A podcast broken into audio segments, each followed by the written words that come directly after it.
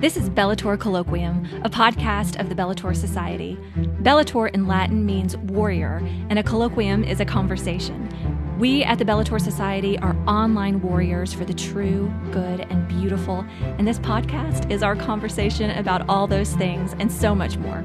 Meet us here weekly at Bellator Colloquium and at BellatorSociety.com for content that will hopefully lift you, inspire you, comfort you, and make you feel a part of our Bellator Society.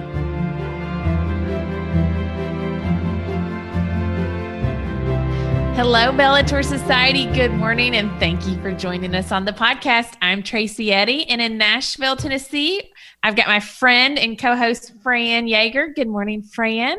Good morning, my friend.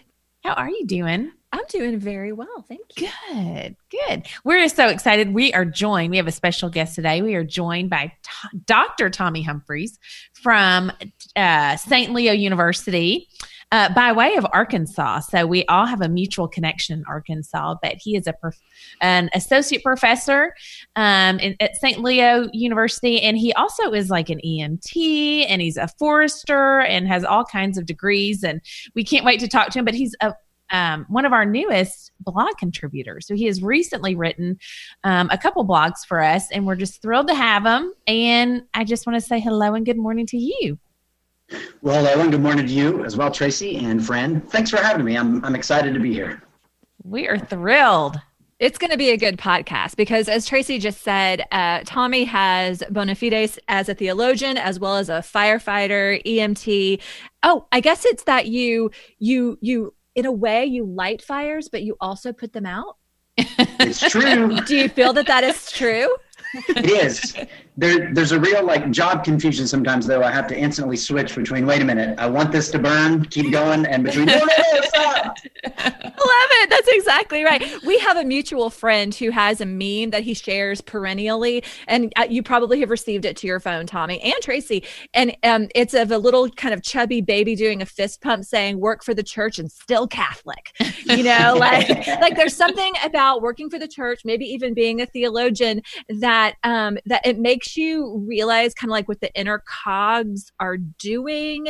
And and I don't want to go down the road of being critical about the church, but I do want to say, is that why you are also a firefighter? Like, a, because you're a volunteer. No one's paying you to do this, but are you like, I got to do something else sometimes? it is true. Got to get out of the house. Got to drive a big red truck and uh, and think about totally different things. Yes, yes. So w- hope you don't mind if we draw you back in to to your to your licensure in terms of um, being a theologian and and a, an academic as sorts. But um, this first month of Bellator, uh, we we kind of brought you in really as one of our only academics, um, and you have approached things that are that are a little bit more serious in your blogs. But I appreciate it so much, and I know our readership does as well. Um, before we jump into our topic, um, in, re- in re- referencing your blogs, what's your favorite class to teach at St. Leo?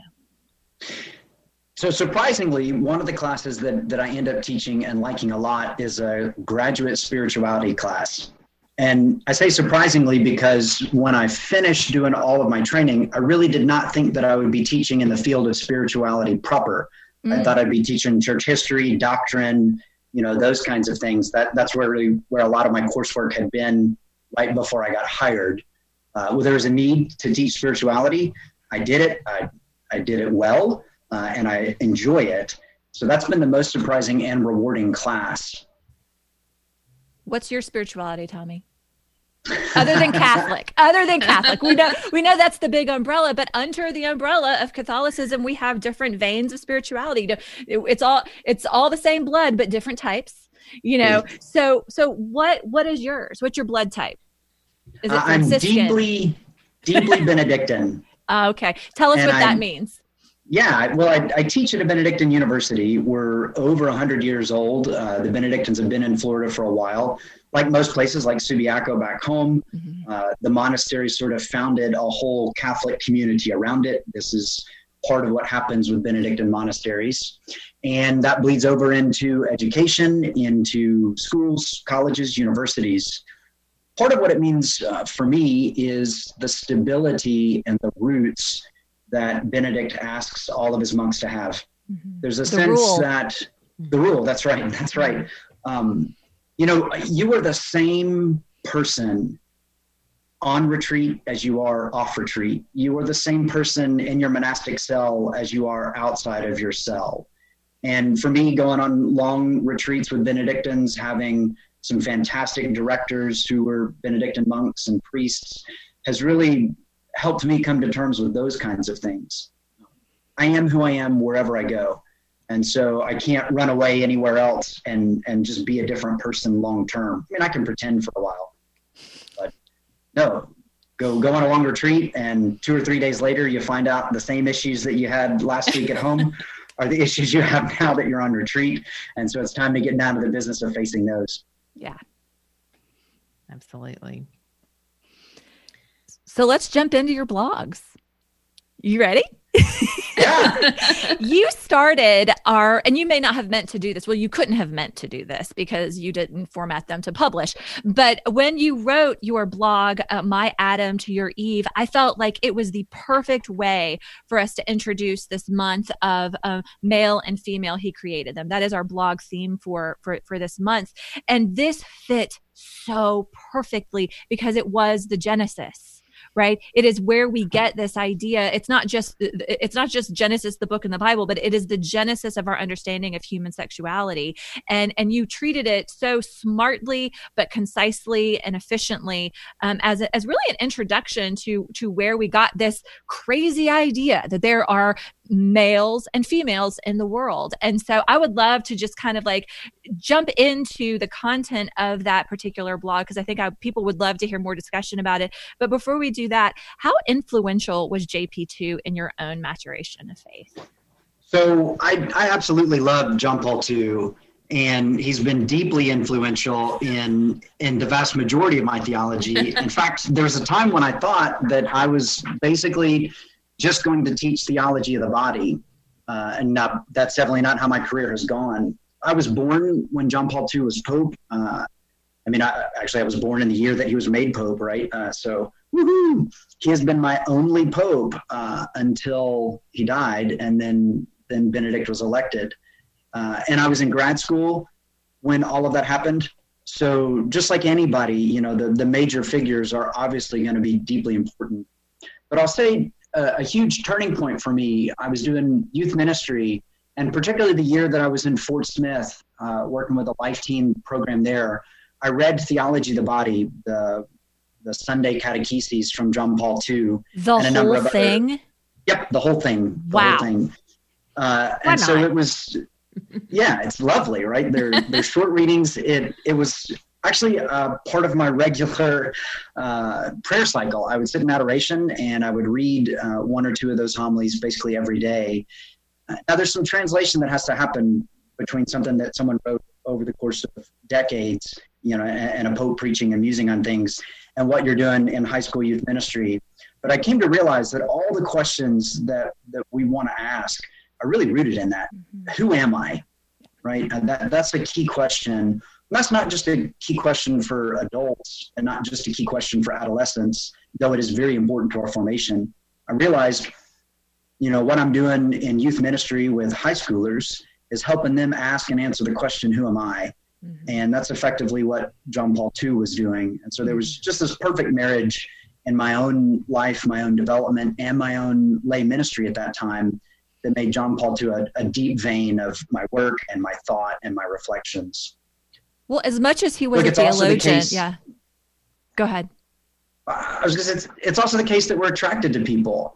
And, you know, I think every one of us stops and thinks, wait a minute, why am I attracted to that kind of a woman? Or why am I attracted to that kind of man? Or, you know, what, what does that say about me that I mm-hmm. like these other people? Or these are my friends and these are people I, I don't like as much or I'm not attracted to them. Yeah. And, and I think theology of the body, especially from, from John Paul II's perspective, helps us answer those questions for ourselves as well as sit with them and become better. Well, and I was just going to say, in reference to you saying that you know you were reading this at the same time that you were working in youth ministry, uh, John Paul II was was not just a a I mean the quintessential theologian for our times, but also well, I don't want to take too much away from Benedict XVI as well, but he was a different kind of theologian. But he was an anthropologist. Like he his his goal was to help us understand who we were from the beginning, how we were made, how we were created, and how we um, evolved in, in the good way. But like how how we have come to under how we fell away, how we have been brought back, how we can realize who we are in Christ and in God um, as human persons. But this is what high schoolers, specifically people in adolescence, these are the things that they want to know. And so to read that at the same time as as you know as your work in that ministry i feel like was just kismet. I mean just perfectly perfectly placed. I love that can you give us a? We talk about theology of the body um, on our podcast quite frequently, and we have people that write about it. But for people who don't really know what that is, and for people who are listening to us um, on our podcast, can you give just a? I know it's there's no way to do it. quick, a quick, but can you can you and not not even dumb it down, but can you simplify it and and sort of tell us what theology of the, of the body is, so that um, as we're throwing terms out like that, people um, can follow along and and know you know know what we're talking about. Absolutely. yeah. So so John Paul II, uh, you know, pops out of the the window and he gives these audiences these addresses. Popes do this all the time. And early on in some of his reflections, he just coins the phrase. He says, I, I really want to do a theology of the body here. And what he means by that is, uh, as a Catholic theologian, as a bishop, the Pope, I want to think about what it means to have a body in light of what we think about and know about God and what God tells us about himself and about ourselves. So, a theology of the body really is just a, a study of what it means that God made us with bodies. Mm-hmm. If we want to talk about it in language that's sometimes more familiar to Catholics, we're really operating in the sacramental principle. Uh, and of course, the sacrament, you know, the classic definition, an outward sign of an inward grace instituted by Christ for the sanctification of humanity, right? Um, a body is an outward sign, plain and simple, right? It's what tells us where someone is. And of course, we have souls, we have thoughts, we have emotions, we have all these things that are interior. Right. And our purpose is to get to heaven. Uh, and and we're created by God, right? I mean, the, these things match up so fantastically well that you cannot miss the obvious. And the obvious in this case is that God made us all living, walking, breathing sacraments, right? Uh, and we have to stop and think about each element of the sacrament. What does it mean that we use bread and wine in the Eucharist? What does it mean that we use water and oils and these things in, in our other sacraments? What does it mean that I have a body and that my body works well sometimes and, and does not work well other times, right? What does it mean that I have a body that interacts with other bodies in particular ways? As a Catholic, we know that what's physical is not all there is and so we have to stop and say, hey, I see a human body there. There's more than just what I see. There's more than just what I touch or smell, uh, right? There's more to this other person than the human senses. And John Paul II meditates deeply on what it means that God chose to make us with bodies. Mm-hmm. At, at the heart of making us with bodies is that we come with two different kinds of bodies right? right. Uh, and so you you have to stop and, and read Genesis deeply and say, what's going on here? We have two stories in the opening book of Genesis, right? Uh, well, Genesis 1 that runs a little bit into Genesis 2, and then Genesis 2 that runs on through Genesis 3. Now, these, these two accounts uh, are absolutely 100% lockstep on the same page when it comes to the question of what does it mean to be a human vis-a-vis that question of a body, right? In the first account, uh, God wants to create humanity on the sixth day. It's the capstone. It's like the afternoon of the sixth day. Everything's coming to its great final moment. And God says, Let us make man in our image, male and female, He created them. Right? As if there's no way to create a human with a body other than to create a male body and a female body. It, they have to come together, right? And in Genesis 2, we get a very similar point made, though differently. I think Genesis 2, following John Paul II, of course, operates by basically saying, hey, what would happen if we made a human and only had one body? Mm-hmm. And and the answer is a couple of verses later, it doesn't work. It's not good to be alone. Yeah. And and then we get the question, you know, could any other body fit that need? Mm-hmm. Could a dog or a cow or any other kind of created physical thing? And the answer is no. Right. right? So that's why that that version, that way of thinking about it expands until the the Adam says at last this one's bone of my bones and flesh of my flesh this one has a body like mine john paul ii is saying a theology of the body recognizes god was intentional in in giving us bodies and that these bodies uh, really do mean something they mm-hmm. tell us about the person and and we cannot get away from that I'd like to jump into what you were just um, kind of pointing to in your kind of exegetical a thought experiment. You, you actually called it a thought experiment in your blog piece, uh, My Adam to Your Eve, uh, where you say specifically, if we were to attempt life simply as Adam, you know, think about that. Like if there were just to be this one person, and, and you just kind of reference that because I do think that um, th- the human person, human beings are in a way um, sacramental signs of God, that God exists. I mean, Jesus Christ, the man, I mean, he, w- he was a biological man, is a sacrament of God in that he is a sign of God, right? In, in a way, not like one of the seven sacraments. Again, I don't want to get into that argument again, which we've had so many times. We're just talking about this idea of sacramentality, right? But but what you're pointing to is this nuptial sacramentality, where it is only together, not only together, but in that togetherness of male and female, how they fit together, that it is a sacrament of maybe the Trinity would you, would you say that that is is where is, is a correct um, reference point, like where that nuptial sacramentality of the body is pointing us to? Is it pointing us to the Trinity? What is it pointing to?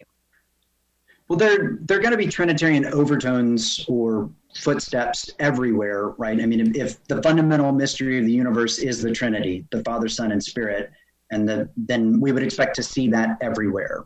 Uh, there are always problems when we try to think about analogies going from the created order to the uncreated order. So, a, a, popular analogy is to think of marriage like a man and a woman and a child, and, and to try to use that sense of threefold fulfillment in love mm-hmm. as a reference to God's threefold fulfillment in love. Look, the analogy works insofar as an analogy works. It, mm-hmm. it can help us think about those things, but it fails in as much as every analogy fails. Uh, and so, in that sense, it's a it's a very helpful line of thought.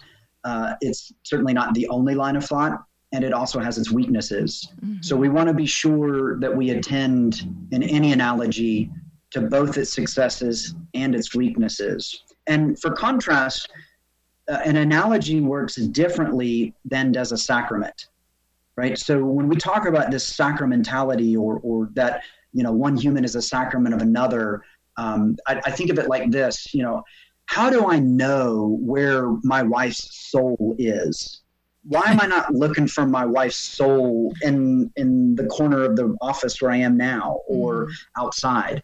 I'm not looking for her soul there because her body's not there.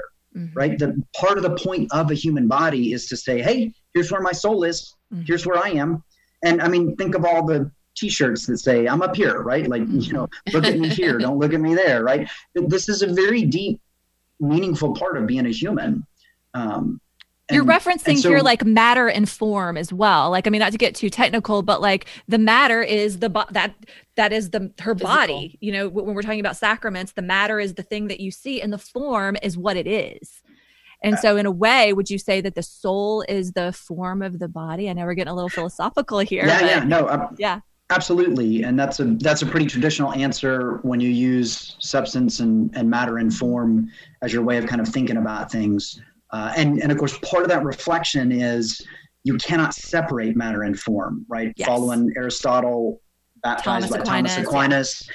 And of course, this is deeply in the mind of John Paul II as well when we're talking about theology of the body a human person is both matter and form. You cannot mm-hmm. separate them. And we see the same thing in the flip side, right? I mean, what does it mean when someone says, uh, look, I'm sorry I cannot attend your baseball game. I have to be at another meeting, but I'm there in spirit. My soul will be there. My mind will be there. Mm-hmm. It's like, thanks, eh. Dad. that's the best you can do, right? But um, right, we, we want all of you here. I want you present. Yeah. Mind, body, and soul, emotions, focus, all of that kind of stuff. And if you could just level up on the bilocation, that would be really helpful. exactly. So thanks. Yeah. Yeah. All right. So a sacrament, then, you know, what we're saying about where the human person is, that's different from saying it's an analogy. Right. Right. I'm not Yeah. saying when I see my wife's body, it reminds me of or points me towards, uh, you know, indicates a soul that's somehow present somewhere else. Yeah. I'm saying those two things always come together. Yeah. It's different when we're thinking about human marriage and the Trinity Okay. right? The a human marriage could exist apart from the Trinity in that sense, or wouldn't necessarily lead us to to the deepest or best reflections.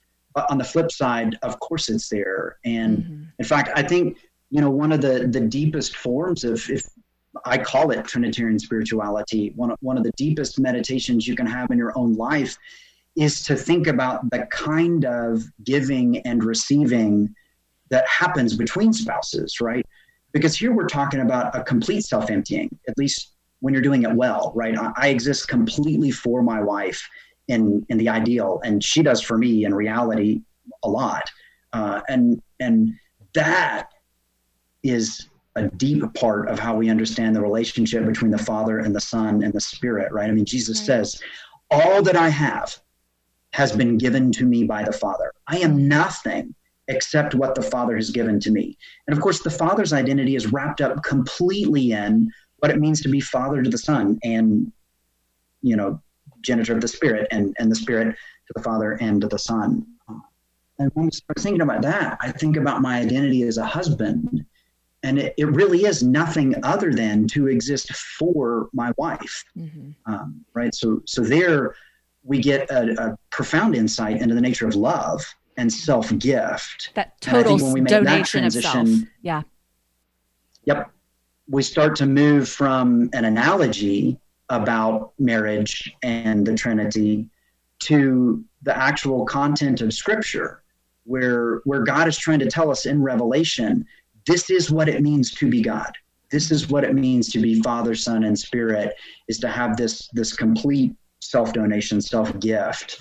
Um, now, that's easiest to see often in marriage or in parenting.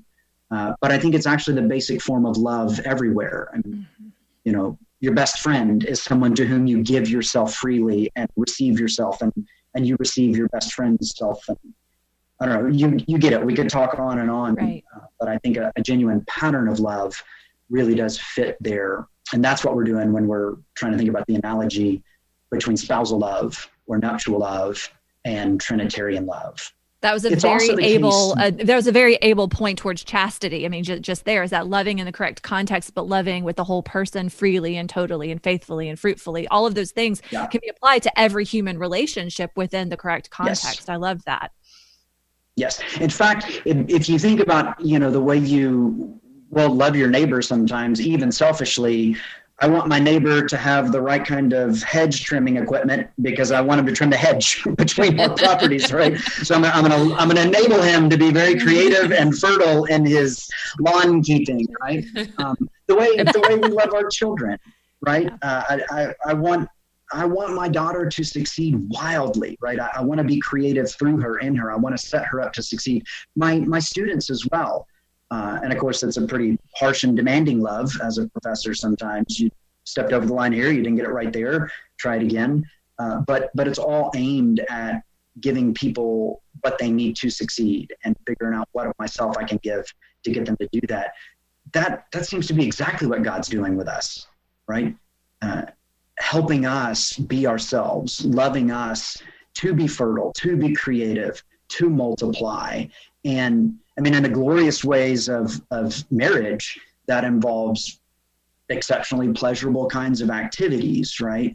Uh, and and it is also pleasurable to love our children, but under different forms, and and to love our neighbors and these things, right? So I, I think you're exactly right, friend.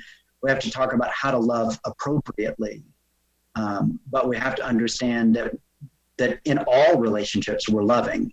Yeah. It's just that different relationships have different kinds of appropriate expressions and also different needs, right? My my daughter needs a different kind of love from me than does my wife. Um, and that's fair. That That's, got to just be true. a basic part of It's a theology of the body as well. exactly. So I Yep. did like I I- want to kind of put put on a No, little no shelter proof needed. exactly. We don't need to go into that. But um, I, love how you made the the distinctions um, that that are necessary between sacramentality and analogy. I think that that's a very effective. But but I do want to kind of backtrack a little bit and go back into your your specific piece, uh, my Adam to your Eve. And could you give us a little understanding, a little background about how does knowing and really digging into the story of Genesis impact our understanding of human sexuality. So we kind of already have talked about the sacramentality um, aspect of it, but just like how does reading Genesis inform us about our sexuality, just on a on a very fundamental level? I, I think there are a number of things going on when we read Genesis, but but one of the first and most important is that Genesis one and two are fundamentally different from Genesis 3 and everything that happens after Genesis three. mm-hmm. They're they're privileged. They're in the garden. They're before the fall. Mm-hmm. They give us an insight into God's intention of what humanity should be like, into uh, like a, a fullness of human existence, which simply does not exist afterwards, right? So we, we can go look at all of the other stories after Genesis 3, but we're going to see a, a problematic humanity, uh, a less than ideal humanity. And there's something different about what's going on in Genesis 1 and 2. So they, they actually call us to a different kind of imagination or a different kind of prayer. Because when we read Genesis 1 and 2, we're thinking about, you know, who has God made me to be? And when we read Genesis 3, we're thinking about where am I now? Uh, in, a, in a kind of different mode of reflecting or praying through those scriptures. So there's some friction, there's some slippage room. And a real difficulty then is that, you know, I read Genesis 1 and 2, and I think uh, I'm as good as Adam ever was. Uh, and so, I, like, I, I, put my own limits on Adam, and sometimes I miss some of those things, right? We have to learn to uncover that or, or sweep that aside for a bit. Again, imagination, I think, is the faculty that we're using. I have to be willing to let Genesis 1 and 2 speak to me about possibilities within human nature and human experience that I may not have had. Uh, and and may be very distant from me because I'm after Genesis 30. I'm after taking a bite of the forbidden fruit. Uh, I'm I'm sinful, and that sin may be clouding over me, or I'm broken, and that Mhm. brokenness may not let me see what's going on. So, big lessons we learn in Genesis 1 and 2 that not only is sexuality fundamental to human existence, right? Like creation is not complete until male and female are created, or until Adam can say, At last, this one is bone of my bones and flesh of my flesh. So, either story we get, sexuality is fundamental. And that sexuality includes some difference. Uh, it answers certain questions. It's not good for the man to be alone, right? We, we long for, we need some other uh, person, particularly human person, for our own good and for our own fulfillment. But we also learn then that that what sexuality is is actually our ability to give ourselves. So it's our ability to love. That's that's a large part of what Adam is lacking in Genesis 2, right? Why is he waiting for Eve, bone of my bone, flesh of my flesh? Why is he waiting to be split in half? Why is God waiting for that to happen before saying, "Yep, we got it. Now we can move on"? Well, it's because you know, despite the fact that dogs are man's best friend, we still want women, right? Like, like there's something that a dog cannot do, cannot be for me. And actually, what it is that a dog cannot do or be for me is a dog cannot allow me to give the fullness of myself.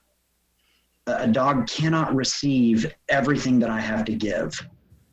Great companion for a lot of things, easier to get along with than most of our neighbors but but cannot receive the fullness of my love hey that's why you know age makes such a difference in in complete mutual self-giving creative kinds of relationships that's why similar backgrounds that's why there's so much discernment into choosing a spouse or even your best friends you're looking for someone who can say and i'm picking up what you're laying down I can take it, all of it, right? Mm-hmm.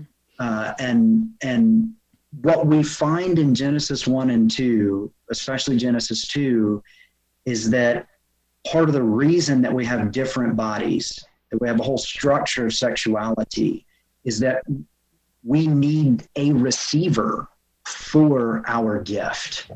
And that receiver has to be made specifically to be able to accept what it is that we, we have to give, what we want to give. Um, and there has to be the capacity for a fruitful deep- donation. Yeah. So sorry. Go ahead. That's right. That's right. Yeah. No, I mean, I mean, my experience of, of, of frustration all my life can often be analyzed. I think it can for everyone in these terms, right? Like, I have something to give, and these people cannot receive it. I'm doing my youth group, but what I really want to do is teach a calculus class, and nobody's here for calculus class, right? Like, why is this not working? Because you're trying Hate when that happens. right?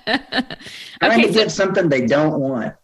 so Tommy, like I said earlier when I introduced you, you have already um, you're a new contributor and you've already produced a couple blogs and a second blog that you produced for the same.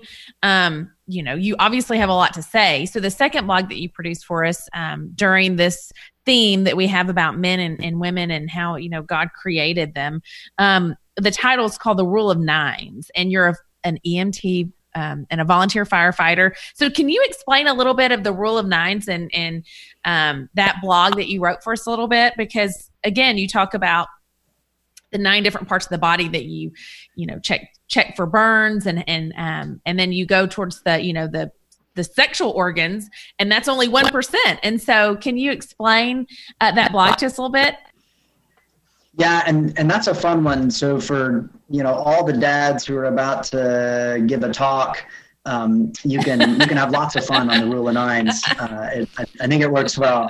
The I mean the rule of nines is it's a body surface area rule. It's a rule of thumb, and I mean most people are familiar with things like first, second, and third degree burns, right? It's a way of Right. classifying what kind of injuries you have, and we need lots of little tools like that in the field or in the hospital because it's easy to get distracted, right? Oh, that guy's on fire. Uh, like, all right, okay, calm down. What what are we gonna do? What, right? What? i would be terrible at this by the way Uh, so, you know, other rules that people can imagine. Hey, uh, did we burn the airway? That's very serious, as opposed to we burned the elbow. All right, different consideration.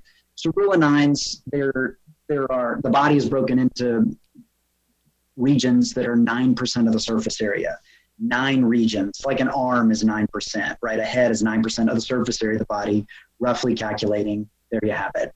Uh, Nine percent, eleven regions gets us to ninety-nine percent. That last percent, the one one percent region, is the crotch, the genitalia, uh, and and it's one percent of the area. It's a very significant percent of the area, right? Um, but that's how you count. Well, uh, if we start thinking about the way that we try to express our sexuality, or the way that we try to understand our sexuality, it's very easy for us to get distracted by the one percent. And I'm not saying that the one percent is less important right, right? The, the obviously the genitalia in a way is the, the high point of sexuality, I mean, it's the focal point. On the other hand, uh, I mean, uh, we can fall into this trap. I'll, I'll say it boldly of thinking, "Hey, I'm a virgin until I'm married in my 20s, so I have not expressed my sexuality until my wedding night." Right? Specifically because I have not done anything with that one percent of my body surface area with another person.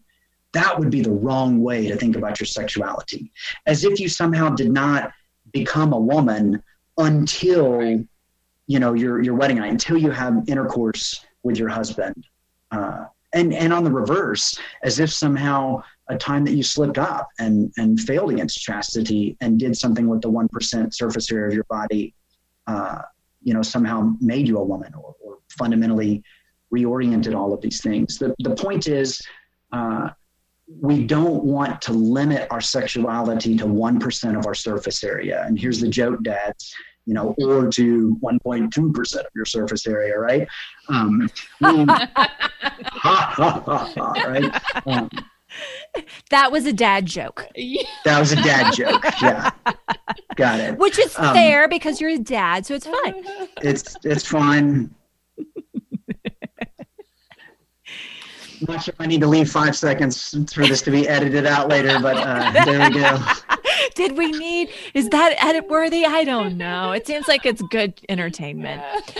so not not yeah. to get distracted. And look, if we think about this another way, how many magazines do we see all the time that talk about you know enhancing your romance, enhancing your relationship?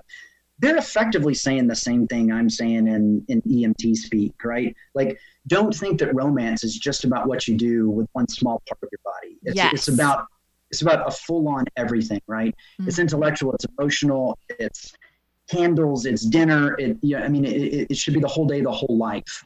Mm-hmm. Um, and similarly, I think we can fall into a trap of thinking, uh, oh, somehow I'm not male when I'm a teacher. Somehow I'm non-specific. I'm a generic human when I'm in the classroom, mm-hmm. uh, and that's not right. Uh, mm-hmm. It turns out, like we were saying with Benedictine spirituality, I am who I am wherever I go and wherever you plot me down. And I can pretend to be someone else only for a little while, and at that, to the detriment of who I am. So, a, a flip side of that reflection on the rule of nines is, uh, you know, look, if you're thinking of your masculinity or you're thinking of your femininity as something you do only with 1% of your time or 1% of your surface area, you're missing the point Right. Your whole body is made masculine. Your whole body is made feminine. Your whole person is made masculine. Your whole mm-hmm. person is made feminine. And we need to learn to live all of that. So, not to, I mean, I don't want to get super controversial here, but I will because I actually do want to. Um, we have She's this chomping at the bit. Don't let her lie. um, you know, we have these issues today with gender flexibility. It's, it's a super hot topic. Everybody's talking about it, but it does seem to me like our culture is suffering from. You mentioned that that we have tunnel vision in in understanding our own masculinity and femininity, but perhaps just even culturally, we're suffering from tunnel vision in that we have so much attention on this minuscule portion of our population who may indeed have some, I don't know, physiological anomaly or biological anomaly. Um, but but then we also have gender dysphoria, right? And and we're, we're, focusing so much on that and we're losing sight of the beauty of masculinity and femininity and the fact that it's not so fluid you know, newsflash, your genes aren't going to change even if you change your body parts. Nor right? is it toxic. right. And and all of these things are so they're hard for us to talk about culturally because again, they are controversial in a way. I don't think that they should be because a lot of this is just science. But but what do you think this dysphoria is? Where do you think it's from? Where do you think what do you think is fueling it? Do you hey. want to say? He's squirming. I am. I, I was squirming asking it. Look, I, I, it's it's an exceptionally important question. There, in fact, there may be no more important question for the generation of people right now who are parents, mm-hmm. as they're considering how this plays out in the life of their children. Yes, uh, and and I think that's right because you know part of as we're saying being created human is is being created in a community and for a community recognizing that uh, that other people come along with who you are your family uh, the family that you did not choose into which you're born the family that you choose your your family by marriage um, the people that, with whom you associate where you work all of this stuff is part of our human community. And when we're asking questions like this about what we should do as a society in any any form, but particularly what should we do in terms of how we treat other persons and, and how we understand other persons, we're fundamentally asking a question about love of neighbor, right? Because because as as John Paul II says so beautifully many times, the only appropriate response to another human being is love. Uh, and so we're, we're asking a question here what should we do with our politics? What should we do with our sociology? What should we do with our moral theology? How should we parent? What goes on in the parish? We're asking a question that fundamentally resolves to the form how do I love my neighbor? Mm-hmm. And particularly, how do I love my neighbor when I disagree with my neighbor or when I think my neighbor is doing something uh, that's, that's dreadful? Uh, these are very difficult, delicate questions. But, but I want to say at the outset, I think they're actually all rooted in uh, a, a genuine pursuit of the good for another person. Mm-hmm. There are obviously people who are completely messed up, nasty, and they really are trying to harm other people. But those are few and far between. Let, let's bracket those off and say the debate we're having right now is about how best to love. Mm-hmm. Uh, and and that has a, a question behind it, which is sort of are there truth conditions to love? Uh, are are there absolutes? Are the rules that cannot be broken or lines that cannot be crossed? Right? How much of that is fluid? And that's an open debate among a lot of people. I mean, it's not an open debate for me. It's not an open debate for you. But I recognize when we're having these conversations with people that one, we're asking how best to love. Two, that involves a whole nother set of theoretical questions about is there actually even a best right answer? Uh, mm-hmm. Uh, now, some observations that seem painfully obvious to me on one side of life and seem to be forgotten on another side are things like, uh, boy, I have no problem imposing rules on anyone in my household about appropriate use of knives and the stove and the propane torch and anything else, right? Like it seems to me there is an appropriate way to express your relationship with me that does not involve pointing that firearm at me, right? I mean, we, we can come up with all kinds of examples. I have no problem scolding my three year old daughter when she reaches for the fireplace and there's a fire going on, right? It's not appropriate. You're messing with things you don't understand well. And, and I think where we are uh, in society is some of us are looking at other people saying, look, and you are messing with things you just don't understand well. Let's take a break. But on the flip side, I have a kind of parental authority over my daughter that I don't have over my neighbor. Mm-hmm. So the conversation I have with my neighbor is not, no, you may not. And if you do it again, you're punished. It actually has to be that preaching of the gospel. There has to be that convincing of the truth, mm-hmm. right? Uh, and in that case, I think what we're really doing is even more difficult that we have to live a life for me which is so wonderfully masculine that everybody else just wants to be masculine uh, and and which is so wonderfully masculine around women that they simply want to be better women and we all have friends like that right i mean i'm sure our spouses are that way right i mean like my wife makes me want to be a better man and i don't just mean in reference to the to the um, movie whose name I cannot remember right now. Uh, but but I mean, like she makes me want to be better at being masculine, mm-hmm. right? Uh, in in that way, she's supportive of those kinds of things and and complimentary of them. All right, so now to the question: uh, What about gender dysphoria? What about people who who are encountering themselves as as fluid or want to be someone else or something else? Um, I think I think you have to stop and and ask yourself first: Am I having an honest conversation with another person? Mm-hmm. Right. I am never having an honest conversation with a seven-year-old. Mm-hmm. I, I, have a high degree of skepticism about anything a seven-year-old tells me. It's right? wisdom. It's just pure wisdom. Yes.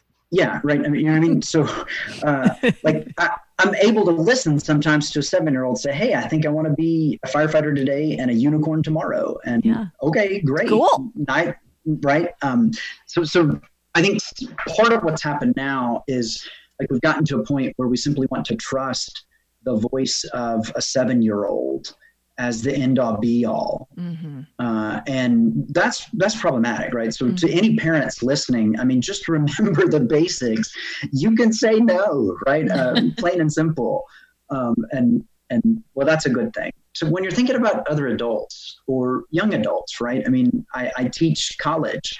I have at least one student every semester come to my office for a very honest conversation, which says, I don't know if you know, but I don't understand myself at all. And I think I may be and and here comes this litany of sexual kinds of things it mm-hmm. may be a same-sex attraction it may be an opposite sex attraction it may be i'm ready to get married at the age of 18 it may be i never want to get married i mean like like all this unfolds in a beautiful and brutally honest conversation i think the best thing for adults to do in the room is to take a deep breath and say wow you know thank you for sharing honestly mm-hmm. uh, and then also to make that mental note which says um, hmm, you you might be confused about yourself. You might still be developing in yourself. And before I go poking and prodding and pick a path for you, mm-hmm. maybe we need to stop and and sit with where you are right now for a little while longer. Mm-hmm. Uh, maybe maybe I don't need to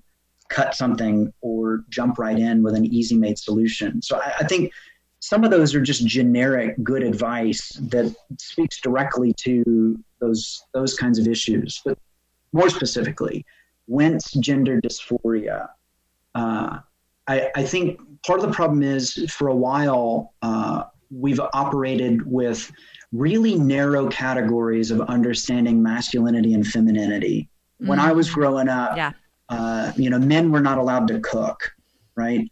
Uh, so, or it was a girly thing if you did, or it was a girly thing if yeah. you did, right? Yeah. Um, okay, so I I cannot bake terribly well, and maybe that's because I'm just a bad baker. But I I realized as part of my formation, baking was simply something men did not do. But right? it's not okay, part so, of your genetics. You're right. Yes, right. Yeah. But but nor so mine. If, if I've operated with this kind of overwhelming stereotype, yes, and then I recognize one part of the stereotype can be broken, mm-hmm. I'm tempted to think all parts of the stereotype can be broken. Right. Well, hey, if I can bake, if I can cook, can I not also bear children? Mm-hmm. Uh, well, I had to go to a class and do a few things and learn to bake. Can't I go somewhere else to another clinic and mm-hmm. be made a mother of a child or something, right? I mean, like mm-hmm. there, there's this continuum in that regard mm-hmm. in which we might be breaking down something which needs to be broken down, mm-hmm. but we might be misunderstanding that which we're breaking down. Right. To put it without all of the relative pronouns, I have a bad stereotype of what it means to be a man. Mm-hmm. And when that stereotype is broken, it's only natural that I'm then not going to know what it means to be a man, period. Mm-hmm. And in that confusion, I very well might cross a different line.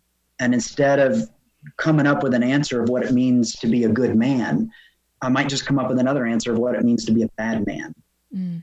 Um, and and that, well, I think, I that's, think a, that's I, I think that's an excellent answer, and I, I think you're right. It, it, definitely it, it makes us it, it gives us the instruction or the, the practical advice to just pause and and consider what really is the conflict here you know is the conflict is the conflict um in, interior? Is the conflict really a problem with my physiology? Is you know what is really in conflict here? And really looking to gather all the information and kind of going back to what you had just talked about in terms of young people coming to you specifically but just in general like we have achieved a level of awareness i think that is good culturally and that we realize that people who are in college eh, you know 18 to 22 years old do not have fully developed brains yet. Like they even th- i mean that's why we still consider that oh there's a word for it. I'm forgetting what the word is. It's emerging adult. That's the word. Like it's it's that you move from adolescence to this emerging adulthood into adulthood and it is a process. And yet we are so it's weird to me that culturally we've accepted that. Like you're not yet an adult until you're like 25 or 26 years old right? Because you can't rent a car. Right, exactly. Right. Or hotel room or all of these things. That's exactly right. And yet we're allowing children, adolescents, not even emerging adults in many cases, to make these decisions who do not have full faculties, who do not have, just as you said, all of the information. And yet we're not pausing there. You know, yeah. I, I feel like it's good to struggle with the questions. It's good to dig into you know, is this just a gender role problem that you're having? Because there are non essential gender stereotypes that we can throw out the window today. It's totally fine. But is, is that the problem? Or is it something deeper? Is it interior? Is it something that you can that you need to struggle with for a while before decisions start to be made? Well, well and i like what tommy you said. Instead of me picking a path for you let's stop for a second. And i think that is the rush. There's a rush to like make a decision um, and and move forward. And Fran, um, you picked up on that too. But I, the phrase "me picking a path for you," I think I think we're letting you know therapists and parents and even children pick a path, and like that becomes the gospel truth for them. And again, if you yeah. can't even pick a rental car on a parking lot, how can you pick your gender? Yeah, these these are deeply problematic kinds of things. I think you're pointing to the, to the right thing. Or college major, right? You, you don't get to yeah. pick a college major in a lot of places, right? Yeah. Um, and, and that's something you can change pretty quickly. And it might just be one more semester at school. Or, mm-hmm. Yeah.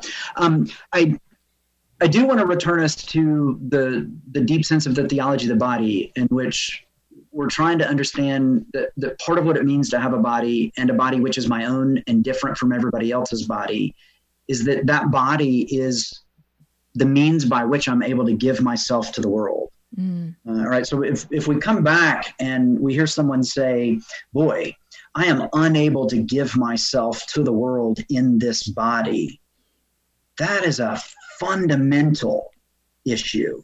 This is not a surface level, like, mm. should I cut my hair or not, right? Mm-hmm. This is not even what's less than surface level, but still fairly surface level. What career should I have? How should I make money? Mm-hmm. This is a fundamental question about who I am as a person. Uh, and so uh, we need to be sensitive when we hear other people saying, man, I am struggling to yes. be male, or I am struggling to be female. Read, I am struggling to know how to give myself appropriately to other people. Mm-hmm. Yeah. That's a deep question, and that that that includes a long process of discernment and thinking. But like I say, the flip side on that, uh, and and I think about this particularly now that I have a daughter, and and you know my female students coming in, and they're sharing with me things, and I'm thinking, all right, how can I be a supportive, masculine professor to help you develop as a woman? And that doesn't look the same for every woman, mm-hmm. but I'm just saying I, am recognizing there's that. And it's the same thing when the young men come to me and they say, Man, I'm struggling with being a man. I'm not sure if I want to keep being a man or if I want to be this kind of man or whatever. I think, right, I have to be myself mm-hmm. genuinely perfectly and give that self to these people, to my students, to my wife, to my child, in order to help them be who they are. And when they're struggling with that, I have to admit, that is that is at the deepest level of who it means to be a human or to put it back in the narrative of genesis this is a this is an issue that god created before the fall mm-hmm. that, that is our sexual difference and our sexuality our capacity to give uh, so when anybody's highlighting an issue with that we're highlighting genesis 1 or genesis 2 problem we're mm-hmm. at the core of their existence right. there are no easy answers no. now a second thing we have to read on onto this. Genesis 3 tells us we're messed up. Uh, and and so we have to sit with that deeply, and that's where Catholics are always, you know, convicted of guilt and and overriding guilt and well, confession and all the wonderful ways we have of coming back and getting over Did that. you just drop the truth bomb that original man is different from historical man? yes. um, and and you know that means then that part of the problem is not other people. Part of the problem is me right? Uh, and and so i might have to stop and say oh i'm not the man i want to be. Do i want to be the wrong man? Mm-hmm. right? Am i even convinced that i know who i want to be? Mm. uh, and then can i get there? Is that in the field of possibility for me? Uh, that that's a that's a question that takes a long time to answer i mean a lifetime to answer uh, in, in, reality. But we can come to some some deeper settlement on that issue as we discern our vocations, as we have genuine holy friendships, as we live a life in the sacraments. And I think uh, we look for the quick fix, the snip snip, the the take a shot, the do this. Uh, and and then hey you will look like the person that you think you want to be in six months mm. and that's a start sometimes, but it may be a false start others. Oh, these are hard things that we're wrestling with, and and we're doing it really just almost on the daily in terms of the culture. Um, and so I think giving some giving some good and sensitive um, instruction um, to ourselves and and to, to people at large in terms of how to deal with that is so very helpful. And just reminding us that again I, I loved that you referenced the jp2 quote of the only appropriate response to the human person is love. You know it's it's never an agenda. It's never um, utility. It's always looking at them as though as though as though they are a total person and that that they are unique and special and different from every other person. You're not going to have the same kind of conversation with one person that you would have had. Like all of the pat answers don't work when you are in mm-hmm. a relationship. Like we can have all of like the list of things like this is why you should not do all the things that you that I don't want you to do. But on the other hand, if you're listening to what they're saying, those answers have to be changed not in terms of objectivity, but in terms of maybe even presentation. Absolutely, Pre- presentation and in your mode of presence to the other person. Uh, so, you know, one of the things that's going on in my mind often when when people share with me these deep, meaningful struggles uh, is is I think about my own deep, meaningful struggles. Mm-hmm. I think about mistakes I've made where I've not lived up to to who I am called to be, and things that you know sort of don't make sense to me. Like, mm-hmm. well, what are what are my standard temptations? And it's easy enough for me to look at someone else and say, I have never been tempted by that. You're out of your mind. What are you thinking? Until I stop and say, oh, but I have been tempted by something else. Mm. Um, and I'm not saying that I share my temptations and struggles. I'm saying my place of responding mm-hmm. needs to include that place within me that realizes I too am broken. I too am in need of grace. I, am I'm, I'm not perfect. I don't have all the right answers, and I can't live this gospel. Mm-hmm. I mean, in fact, one sign that I'm preaching the wrong gospel is that I am able to live up to that gospel. Mm-hmm. Right? The, the gospel needs to always be beyond mm-hmm. my ability to achieve. Yeah. And so I, I want to have a delicate touch, but I want to be firm. Mm-hmm. And that, and that includes recognizing my own brokenness. Mm-hmm. It also includes the, the deep response of a theologian to weep for the sinfulness and the brokenness in the world around you. Mm-hmm. And not just your own contribution to it, but to recognize that that this world is broken. Yeah. And and part of what we wait for is a world where it's not broken. But that world is not this world. Right. And so there, there often comes a time when I simply have to say, no, Tommy, it's not appropriate to do this or do that no matter how much you think you want to do it your your wanter is broken. You yeah. want something wrong for yourself right. right? Um, and and your thinker is broken. You don't have a perfect understanding of this. And it, it requires honesty and humility with myself to say hey dude maybe you don't have perfect insight into this. Mm-hmm. or we've all developed this. This is how we're functioning adults, right? Like, hey, when that warning bell goes off, says go do this, your answer is no, right? There's no appropriate time to do that. Uh, mm. Stop. That's a firm line, right? Uh, we've got all those internal bits set up for ourselves, and I think part of what we're seeing in society is a lot of people have lost any sensibility that there could be anything wrong. There could be any line not worth crossing, yeah. or there you know that, that, there's no need to stop and take a break. It's like hey i want to run a four minute mile. Let me go do it. Mm-hmm. well i mean a four minute mile is impossible for the vast majority of humanity and it's going to take a lot of time right? Well i want to be a supermodel. Well okay but well you're five gotta, two. it'll never happen. That's right you know, i've heard that so many times. Uh, you are who you so, are.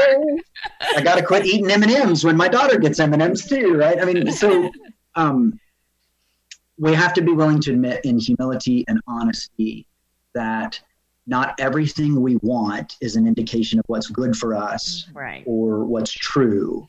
Uh, and that's a very difficult conversation to have with a lot of people. And again, it's one that we know in some aspects of our lives, right? Like, you want to play with that knife? No, it's not appropriate for you to play with a knife. You're, you're too young. You want to use that tool? No. Um, and then somehow we lose sight of that when we say wait a minute you want to do something with your sexuality uh, well no that's not appropriate yeah we I think it's for hours about this, could. y'all.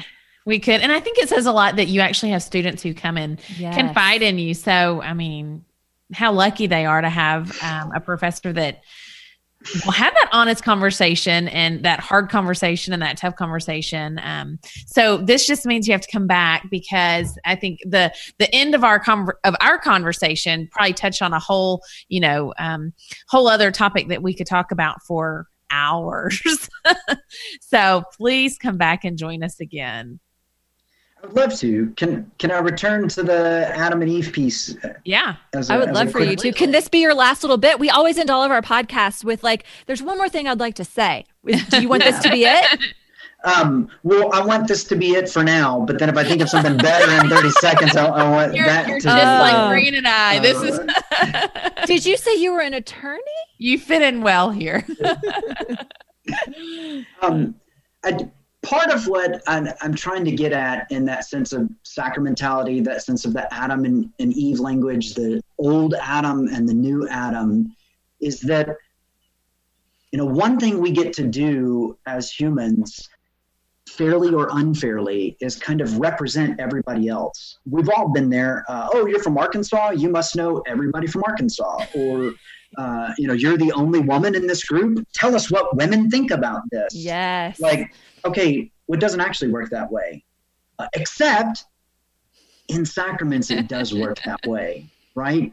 Uh, and so, one of the the fundamental beautiful things about marriage is that I get to be the epitome of masculinity. I get to be every man for my wife. Mm-hmm. And that's that's a fundamental responsibility, mm-hmm. but it, it's a profound joy. So I have to think of myself in the sacrament of marriage as loving my wife in the name of every other man who ever has been or ever will be, as all sons of Adam. And, and I have to think of my wife as like me loving every other woman through her and receiving the love of every woman through her. That's what sacraments allow us to do to be that focal point. Mm. But they also connect us to God and God's love.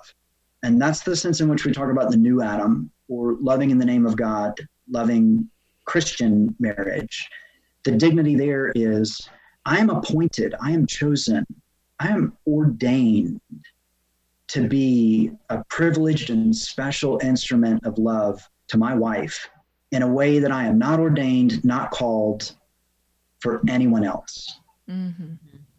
And, and I'm not speaking just of the expressions of love. I'm speaking of the whole way of being, my whole capacity to give myself, you know, brought to a highlight in the sacrament of marriage really comes to that focal point. And so if, if I get to say anything at the end for people still listening, it would be that to, to think about your vocation in those terms, that you are the tip, the, the leading edge of the love of everyone else mm-hmm. for this person, including the love of God for this person. Amen. And you know, Tommy, when you first turned in uh, this piece, "My Adam to Your Eve," we we we were you and I were kind of going back and forth just in terms of editing and process. And I was saying, I see this piece as two I, see it as two pieces or at least two parts like but i don't want to separate them. Like you you you explored at first that that you know original and historical man in genesis but then you moved so easily into christian marriage and the sacramentality of marriage but i would like to revisit that. So so mm. think about that because i think that that's something that that you you touched on in this piece but could just be like whoa blown up. And and you did a good job you gave us a little teaser. I think there's more there. Thanks. Well, I was I was hoping that instead of the easy topics like sexuality, we could do something you know more difficult like Trinity. Uh, oh, yeah, this is going to happen too. This will happen too. Do not worry. I love it. This is this is a promise made. There's more where that came from. Do you have a last? Thank you guys for having me. Oh, absolutely. Oh, um, I do have one little last little bit. I like to listen to health and wellness podcasts as well as other, you know, more more holy podcasts. And there's one particularly that I like to listen to that's very secular. Like no, nobody on it is is I don't even know if they're Christian, um, but it's interesting to me um, because they do. It's it's very data driven. Um, the the the host is very smart and well read, but she had a a, um, a, a researcher on who was talking about. Um, she has a she's basically the founder, I believe, of the the most widely used internet fertility app for women, but not Christian. Like we use it as Catholics. I mean, not this particular app, but we use apps all the time as Catholics. It's you know, to integrate with our practice of natural family planning and responsible parenthood and all of those things. But she's really taking it just like this is your, these are your hormones. This is how a woman's body is different from a man's body. And this is where I'm tying it in here. She, she went on this particular podcast. Um, she was talking about um, working out and um, how for forever basically we have been told like this is the right way to work out. This is the right caloric intake. This is when you should but all of those studies were done on men or postmenopausal women and they don't really take into account the the the cyclical hormonal changes that happen monthly for women of fertility. You know women in, in our fertile years in those you know four decades or however long we have of fertility and that we should not expect our bodies to behave as men men's bodies. And I was like, Pause. Did the secular world just say that our bodies as women should not be expected to behave like men's bodies?